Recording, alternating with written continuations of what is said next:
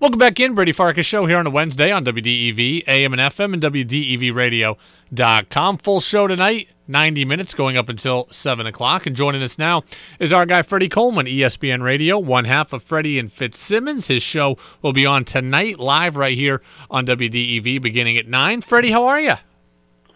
I'm good, my friend. I'm surprised you've been able to survive Red Sox Nation celebrating a chance to go to ALCS after beating the Yankees and then dispatching and taking care of the Tampa Bay Rays in their own division so far in this playoff run. Well, we are certainly excited about that. Sox Astros in the ALCS, a rematch of 2018. What's your gut tell you here early on in the week?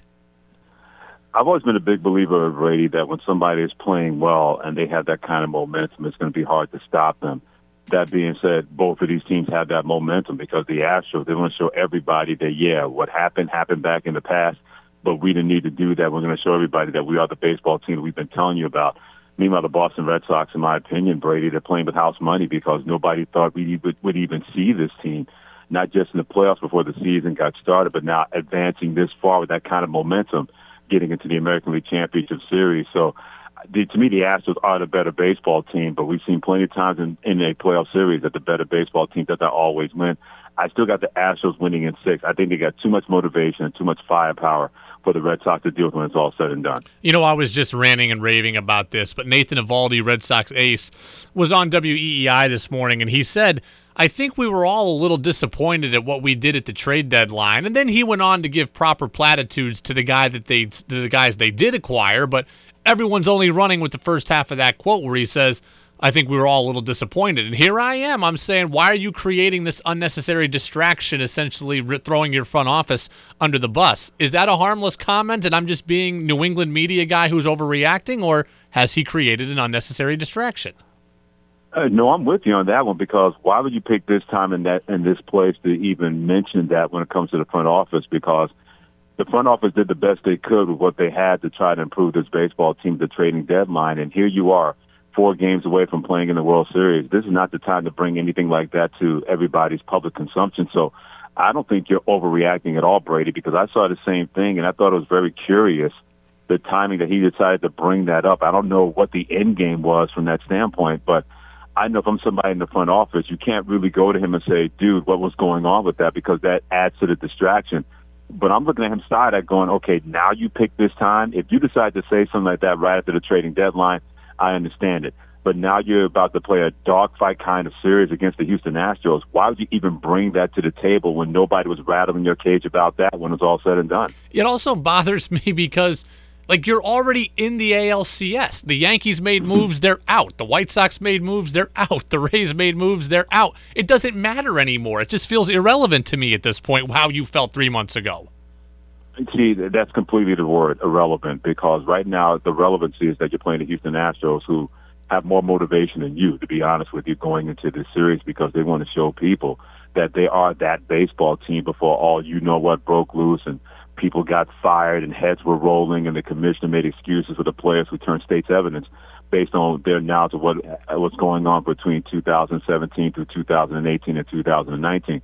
So why would you even add more fuel to the fire to Houston Astros? And now your team has to maybe answer this for maybe a game or two, or even before the game one gets started, where all of a sudden people are thinking about what you said about the front office, and people in that organization looking at you going, now you pick the time to bring this to the table.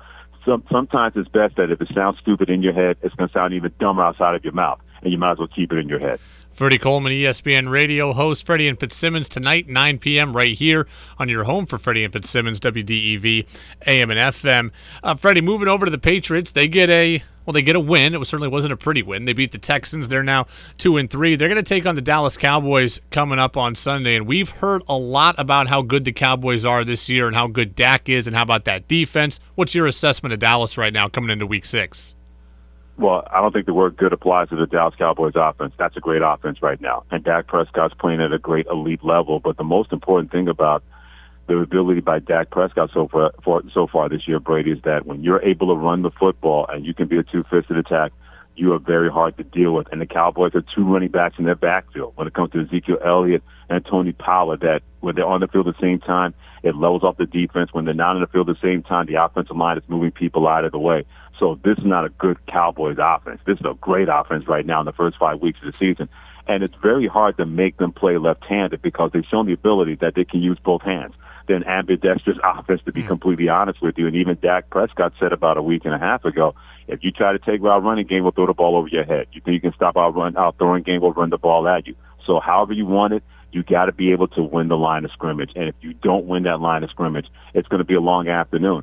That's why the Dallas defense can play this way, because they know that even if they give 21 points, the offense is going to score 24, 27, 28 points.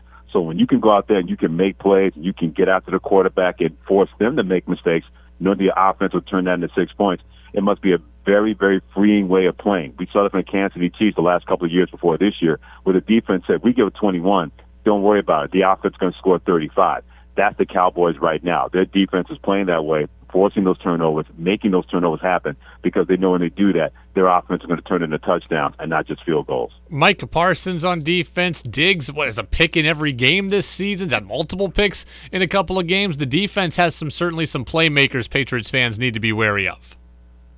Yeah, but here's the one thing I worry about the Cowboys defense. You can run the ball on them, and that is something that if I'm the New England Patriots, because that's their MO this year, they want to be able to pound the rock a little bit, run play action, Mac Jones, and try to exploit the defense you come to try to stop the running game.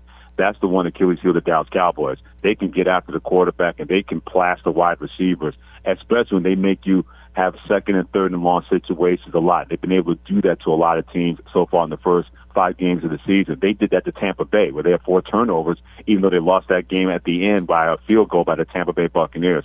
But they can be run on. So if you're able to establish the running game early, now they have to try to get creative to take that running game away, and that could set up one-on-ones down the field, where now you got more of an open lane to throw to wide receivers and not have that tight coverage that we've seen so far from Dallas this year, being off to a 4-1 start. Freddie, I'm a Patriots fan by work, but I'm a diehard Seahawks fan by life. I love Cam Newton. I wish he was here in Foxborough.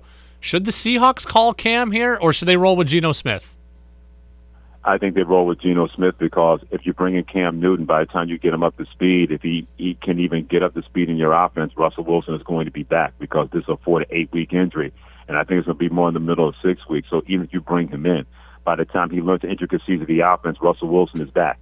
Geno Smith, no matter what we've seen and what we thought about him in the past, Brady, he played pretty darn well when he got in the lineup for that Thursday night game, even though Seattle did not win that football game against the Los Angeles Rams. So you got to roll with him, because he knows the offense and the players know him. And maybe he's found that maturity by having a little humble pie, a lot of humble pie, which he didn't taste a little bit of when he got to the New York Jets and had so many things blow up in his face.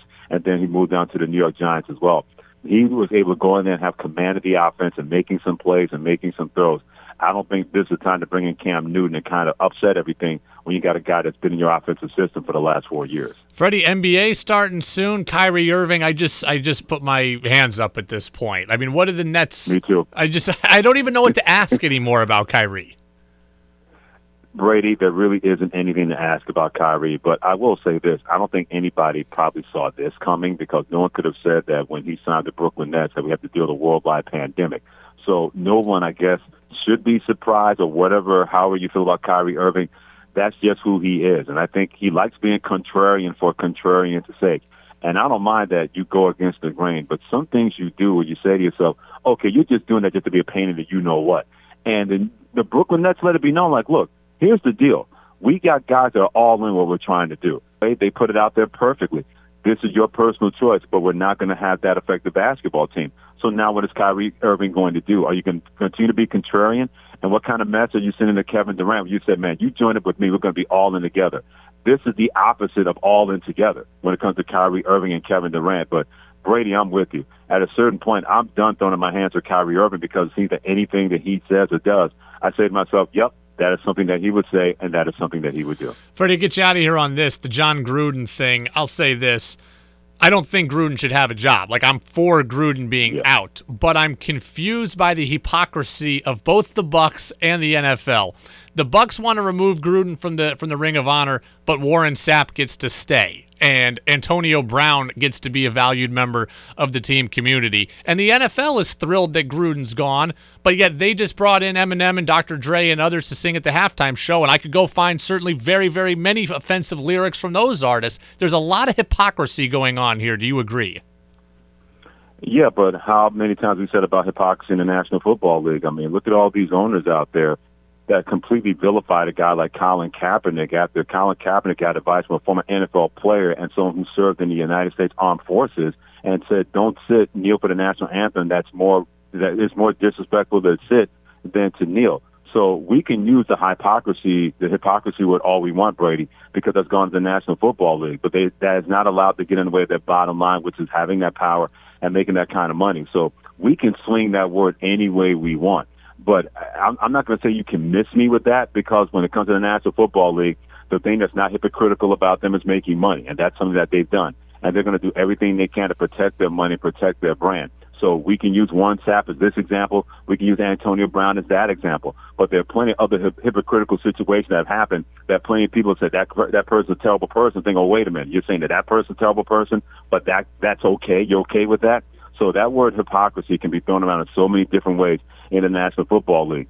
But when you're too big to fail and you're the biggest, baddest boy going right now in the National Football League, and they clearly are in the United States, these things shall pass. This is not something that's going to last for a week or another week or so. Once it gets to NFL Thursday and NFL Sunday, John Gruden is going to be in the rearview mirror, and so will that word hypocrisy when it comes to the National Football League. Par for the course for the league. You're right about that. Freddie Coleman, ESPN Radio. Freddie, we listen to you tonight in a couple hours, 9 p.m. right here on DEV. Look forward to doing so, and we will talk to you again next week.